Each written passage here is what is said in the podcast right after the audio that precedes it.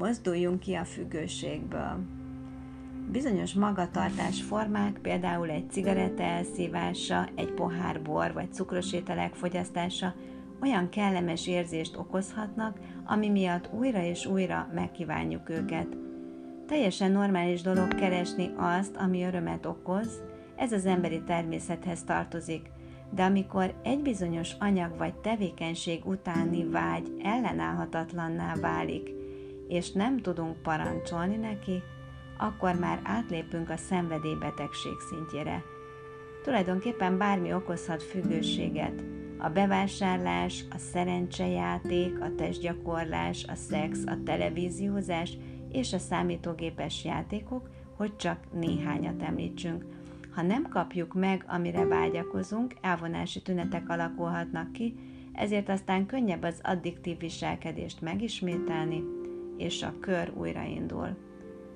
A függőség megfejtésében dr. Máté Gábornak jelentős szerepe van. A Sóvárgás Démona című könyvében például arról ír, hogy a trauma milyen szerepet játszik a szenvedélybetegségek kialakulásában. A Test Lázadása című könyvében pedig arról, hogyan kergeti a stressz az embereket kényszerességbe és sóvárgásba.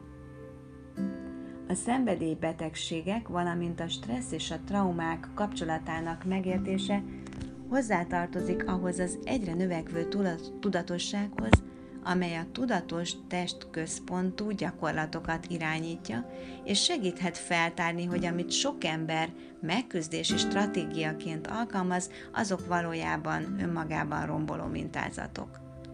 Amikor a múltbéli feszültségek vagy traumák feloldását a tudatot elhomályosító különböző szerekkel vagy viselkedésekkel kíséreljük meg, érdemes a megküzdés új formáit a tudatos mozgásban felfedeznünk.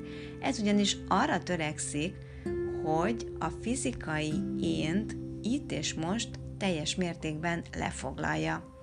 Ha egy súlyos szenvedélybetegségből akar valaki kimenekülni, vagy egyszerűen egészségtelen, rossz szokásokat akar elhagyni, a testével kialakított együttérzőbb és jelenidejű kapcsolat segítségével bizony nagyot léphet előre.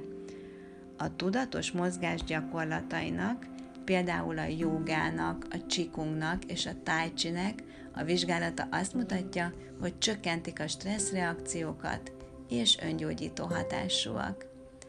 Tegyünk hát egy induló lépést a tudatos mozgás felé, ha eddig még nem ismerkedtünk meg ezekkel a dolgokkal, mert ez alapján most már jól tudjuk, hogy segít megszabadulni a sóvárgástól és a függőségtől is. Köszönöm, hogy meghallgattatok, jó mozgást, jó jogázást és jó egészséget is kívánok mindenkinek!